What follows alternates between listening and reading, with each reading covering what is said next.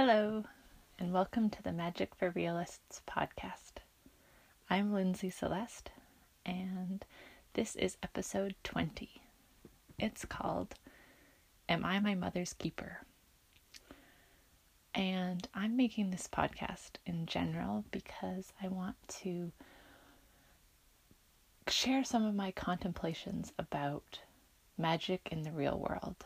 By magic, I mean the things that amaze me, surprise me, maybe confuse me, and the things that sparkle, things that gives me shivers, the things that still still my agitation and the things that you know like I've said this once before, but I probably mean almost everything you think of when you think of magic, other than like a a person on a stage with card tricks because I don't really know how to do card tricks.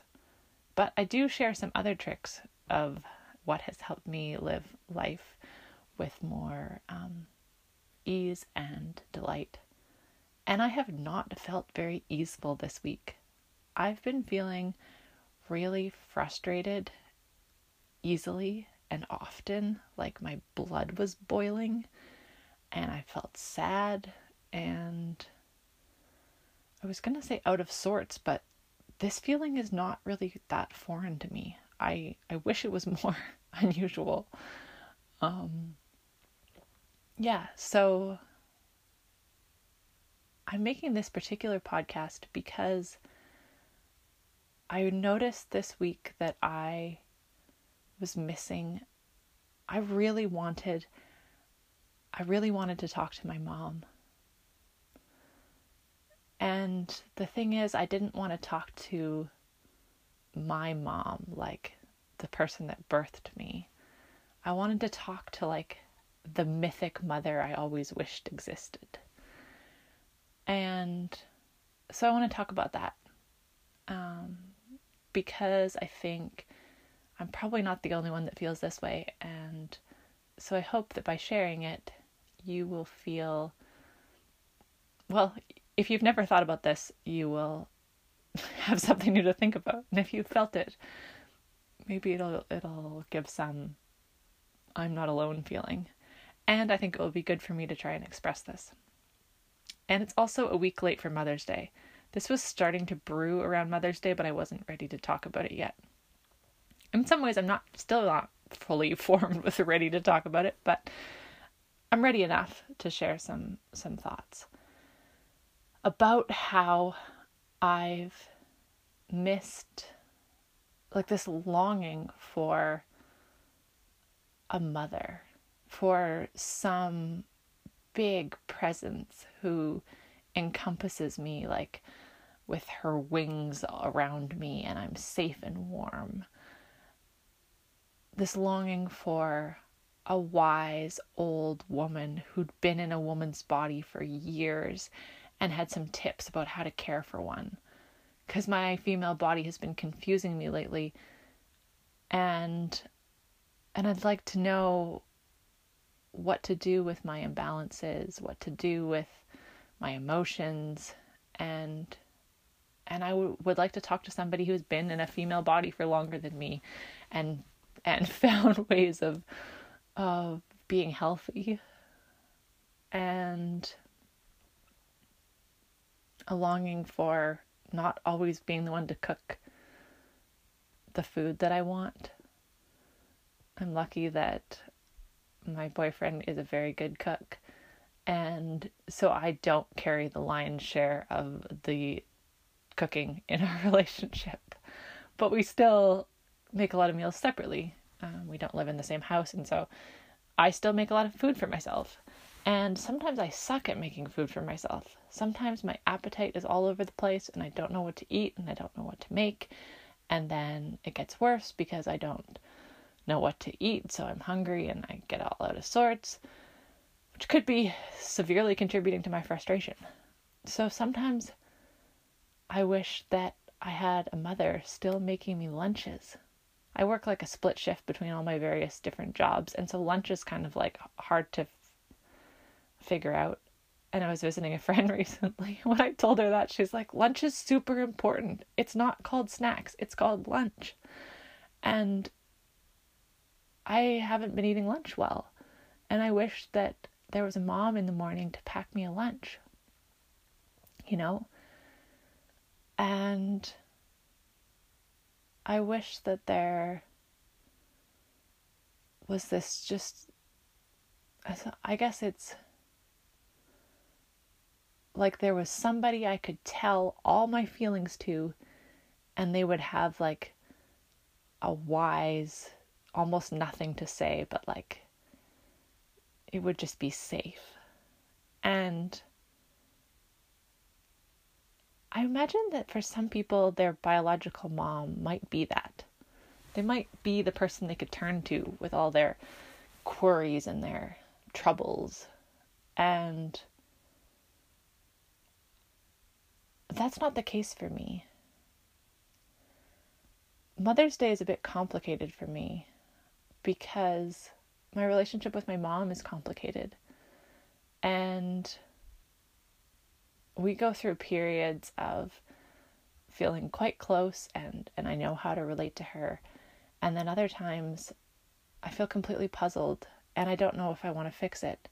And I feel angry and I feel sad and I feel distant and I feel like I need the distance. And so I noticed that on Mother's Day, everybody was like buying flowers in the grocery store and probably arranging to cook their their mom a meal. And I bought my mom a candle. And I was very measured in how much I could be close to her. Um, yeah, I think, I imagine that I am a challenging daughter for my mom to have because in my beliefs and my actions, I have gone far beyond. Remember that episode about the edge of the world? Like, I've gone off of my mom's map and that's been really hard for her, I think. And I know she still loves me and she still tries to relate to me. And yet, it's like she doesn't have a map for the world I'm in. And I can't squeeze myself in her world very often. And this has been happening for quite a long time and uh, and I'm not grown up enough to know always how to handle it gracefully, how to handle this discrepancy in our expansion, and to find a place of grace. I suspect that in the long run, we'll keep finding touchstones of it over the years because we have before. But we're not there right now. So I I found it hard to celebrate Mother's Day. One of the things I appreciate about my mom is that she carried this awareness that Mother's Day was difficult. It's strange because now it's become difficult for me and maybe for her too. And when we were growing up, that wasn't the case. It was very celebratory and she had wanted to to become a biological mom for a long time before I'm the firstborn, so before I was born. And she would often tell me that. And so she carried this awareness that Mother's Day was difficult for a lot of people who wished to be biological mothers and couldn't be. And I don't know if that's talked about enough. There are people close to me for whom that's a very real sadness. And I was also blessed with women in my life who didn't have kids but were were kind of like auntie friends, aunties, aunties, and and we would acknowledge them on Mother's Day, at my mom's su- suggestion, and um, that became uh, this uh, it enriched my understanding of how motherly energy doesn't just run biologically. So I still carry that now. And I also carry a curiosity and sometimes an angst and sometimes a relief about whether I'll be a mother, biologically or otherwise. I've definitely cared for children in official or unofficial capacities, and I've felt that extreme motherly energy flowing out of my body. And it's a remarkable experience. And and I've never been pregnant. And I wonder if I ever will be. And the years in, in which to answer that question are less than they were. And so I wander around with that in my mind and in my body, sometimes stronger in one or the other. And and I wonder why people don't talk about that decision as much. Like it it seems like the narrative is that women are supposed to have kids. Still, I mean it's it's mostly accepted if you don't, but it feels like the bias is still in favor of having kids, which I mean evolutionarily makes complete sense. But uh yeah, I wish I heard more women talk about that decision or about getting pregnant when they didn't decide to and, and how what that felt like or the conversations they have with their partners. Like do other people have those conversations? And what do they sound like? What are the pros and cons? And how do they eventually know is there a podcast about that and so when i long for a mother i also notice that I get to be my own mother, like cooking my own food. And sometimes the liberation of realizing that I am not in my mom's household anymore is fantastic. Like I I'm the the mother of my own house. There's like, you know, I I rule the house. This is how it goes. And sometimes I leave a mess and sometimes I don't. And I wash my own clothes and Heck, I even buy my own clothes and choose whether I like them or not, and nobody's telling me whether something's immodest or not. And I'm still not good at following recipes. My sweet mom gave my sister and I matching recipe books, and and I haven't followed. Well, I tried following one, and then I modified it so much it didn't really turn out. And this is kind of an issue that I have that I'm sort of proud of, but wonder if I got over it maybe I could make more delicious food. And and now I notice that even in how I talk about this, I I can't say the hardest parts about it. Probably because this is going out into the wide world and it still feels like there's some corners of my family life that are supposed to be kept private. And maybe that's good or maybe that's shameful. I'm not sure yet. And my mom doesn't know that I have a podcast. I haven't told her because I've shocked my mom several significant times already in my choices. And she's pretty much directly asked me not to tell her some parts of my life, parts of which I want to be free to share here if they're relevant. Like, I I like pagan stuff and I've learned a lot from it. That's distressing to my mom. I want to eventually talk about sex here. We haven't got there yet, but I'm sure the energy of it is trickled in a little bit and one point might be more of a focus. And that's not a realm that my mom is comfortable with discourse in. So it feels like the audience I want to attract and the authenticity I want to portray is is not the same person that my mom is comfortable being around. So I thought about telling her I have a podcast, but I don't think you should listen to it. Um, you know, because I've done that before. It's like, hey, mom, I wrote a poetry book. I don't think you should read it. Because the first time I wrote a book and she did read it, she couldn't make it all the way through and it was too distressing. And she pretty much asked me never to share that again. So it still might happen that I say, Hey, mom, I've got a podcast. I'm stoked about it. I've actually done 20 episodes and more. Like, more will come probably by the time I tell her that, if I ever do. But I don't think you should listen. Um, anyways, that hasn't happened yet. What has happened and is still happening is this grief.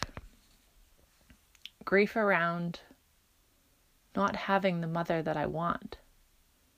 Can you relate to that? Do you have the mom you want? Does anybody? And you know, in in so many ways she was a wonderful mom. And the tricky thing is in some of the ways I thought she was a wonderful mom, I now see a shadow that's really difficult for me to chew on. And the layers, when I get frustrated, not too far underneath, there's a really big anger that that orbits around my relationship with her. Maybe it could be stated because she hasn't been healthy for a lot of my childhood and so I didn't have I didn't have a healthy mother mentally, physically, emotionally and so probably some of the longing I feel is like retroactive. You know that like when I was 12 or 14 or 16 or 18 and I needed something she wasn't there for me the way she probably even wished she could have been. So this retrospective grief not just about mothers, but about any loss that we might not have even known at the time was a loss, can kind of fester. And I don't always know what to do with it. like, I don't know, is it useful now to bring it up and say, hey, mom, I'm mad at for something that happened when I was 12, actually 7, actually 3. Oh, wait, no, I was six months old. I wasn't even there yet, and I'm mad. I'm not sure that's useful. It might be. Let me know what you think. But it almost feels like I have to do myself the honor of hearing those feelings, but I'm not sure she needs to hear them. And maybe Mother Earth needs to hear them. Maybe the trees are safe to talk to. Maybe the trees are safe to talk to. What I've also been feeling is probably some of our collective grief or linked to the lack of elders in our society. And we have lots of old people, probably more than societies usually have, because we're getting pretty good at extending physical life. But do we have elders, people who are really wisely seasoned and who have gone through their own initiations and challenges and trials and have emerged still tender hearted and wise. Do we have actually have those people? Like, do you know anybody personally? And is there a way for you to proverbially like sit at their feet and learn? because a lot of the old people I interact with haven't actually lived f- fully through their their own development of like an independent way of thinking and a creative expression or really come to peace with their own death or learned how to be generous. These things that I hope that by the time I'm old, I might have some handle on. I look around and I don't actually see much of that. And and I think that's a that's a failure of our past generation society. I mean, the the amount that is changing, the amount that now we can talk about our feelings, we can have counselors, we can talk about dysfunction, we have notions of abuse, we have ton we have maybe too many options of how to how to deal with our traumas and you know self-help like all these things that were hardly existent if not at all for my grandparents And then my mom's generation a little bit more. And now mine is just like the change in technology, but also in like emotional technology and emotional awareness and openness is staggering. So, like, we're in this strange place where in past generations, people would have, have still been around their elders. They wouldn't have been in a home somewhere else or on the other side of the country. They would have been like probably on the same plot of land. So we're both like physically disconnected and like day to day disconnected from our um, biological elders, but also because of how much society has changed, we also feel like there's there's people who are old and not mature. And I'm trying to say this kindly even and not like I just I just want to say that there's a lot of old people who haven't matured and who I wouldn't go to for life advice. And I feel sad about that. And I really hope that by the time I'm old, I become somebody that somebody could come to who would actually have something kind and wise and seasoned and tested. That I would have failed sufficiently so that I could actually help somebody. Some people haven't failed at all, they've just been really good and normal and like polite and status quo and they've got a good retirement fund and I don't need to learn from them because the questions that are on my soul are of a different sort. And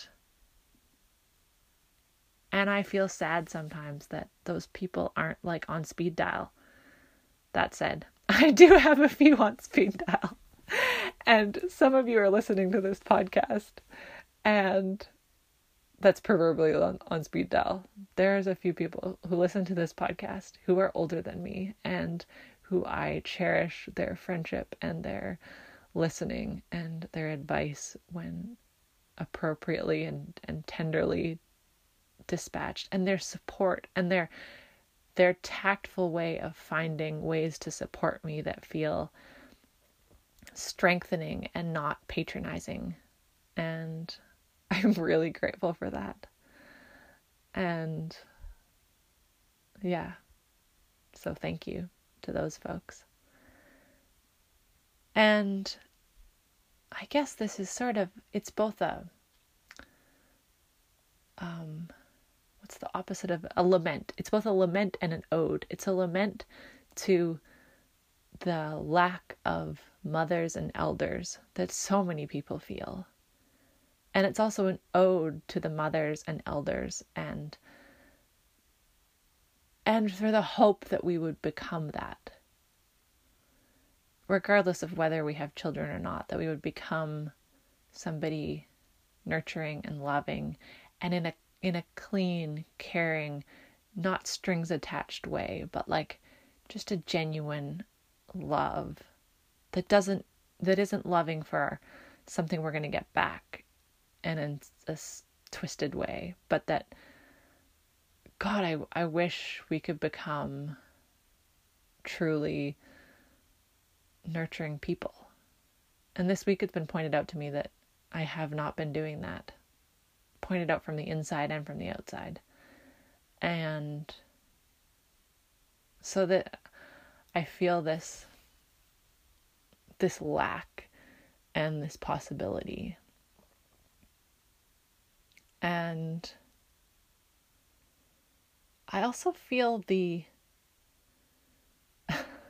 I'm thinking back to like the Thr- Thrifties is a common grocery store around here and it has a flower department. And I think of the flower department on Mother's Day and how it was empty of flowers by the time I got there at like 11:30 or something.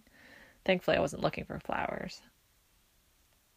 And and I can feel all those stories rushing around and the obligation and the delight and there's probably a lot of other people with complicated feelings about motherhood and their own mothers. And for some people, their mothers died earlier than they than they wanted. For some people, their babies have died earlier than they wanted.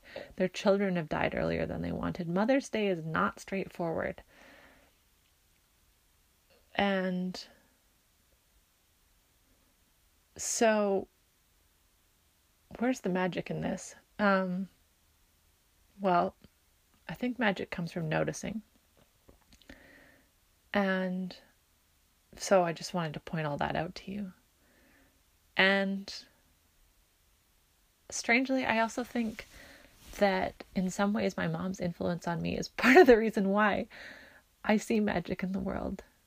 As I said, she might never listen to this and know this. So I might have to find another way to thank her. But she helped me learn from an early age to notice things. To she would say often, close your eyes and put out your hands. And then bring a little surprise. Sometimes it was a classic present. Sometimes it was just like something pretty or special, like a robin's egg or uh, an unusual flower and something magical that we would open our eyes to find. Sometimes it was turning normal food into a special treat. That, like, sliced peppers, they're still one of my favorite foods. Just a raw sliced, like, red or orange pepper or yellow. And uh, we used to, when my mom would be making a salad, we would hide under the table and then we'd play what was called snitch. And that would just mean that as she was making it, we would like pop up from underneath the table and grab the best parts of the salad, i.e., the peppers, and then dart back under the table and chew them. And my mom playing along would like turn her back and and then she'd get back to the salad and do that thing that parents do where it's like, "Oh my. Oh, I'm sure I just put some red pepper in here. Oh, this is so strange." And I find myself using the exact same humor with some kids that I'm teaching sewing to.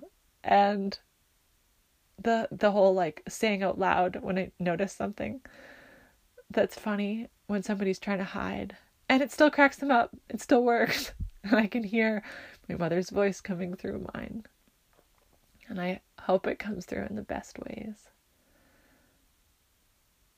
So I also hope that somewhere in this jumble of feelings and thoughts around mothers and motherhood, something has resonated for you in your own feelings or experience so that you feel I guess it's like this week I wished that somebody could have made me a cup of tea and just sat down and said, whatever you're feeling around this, it's okay.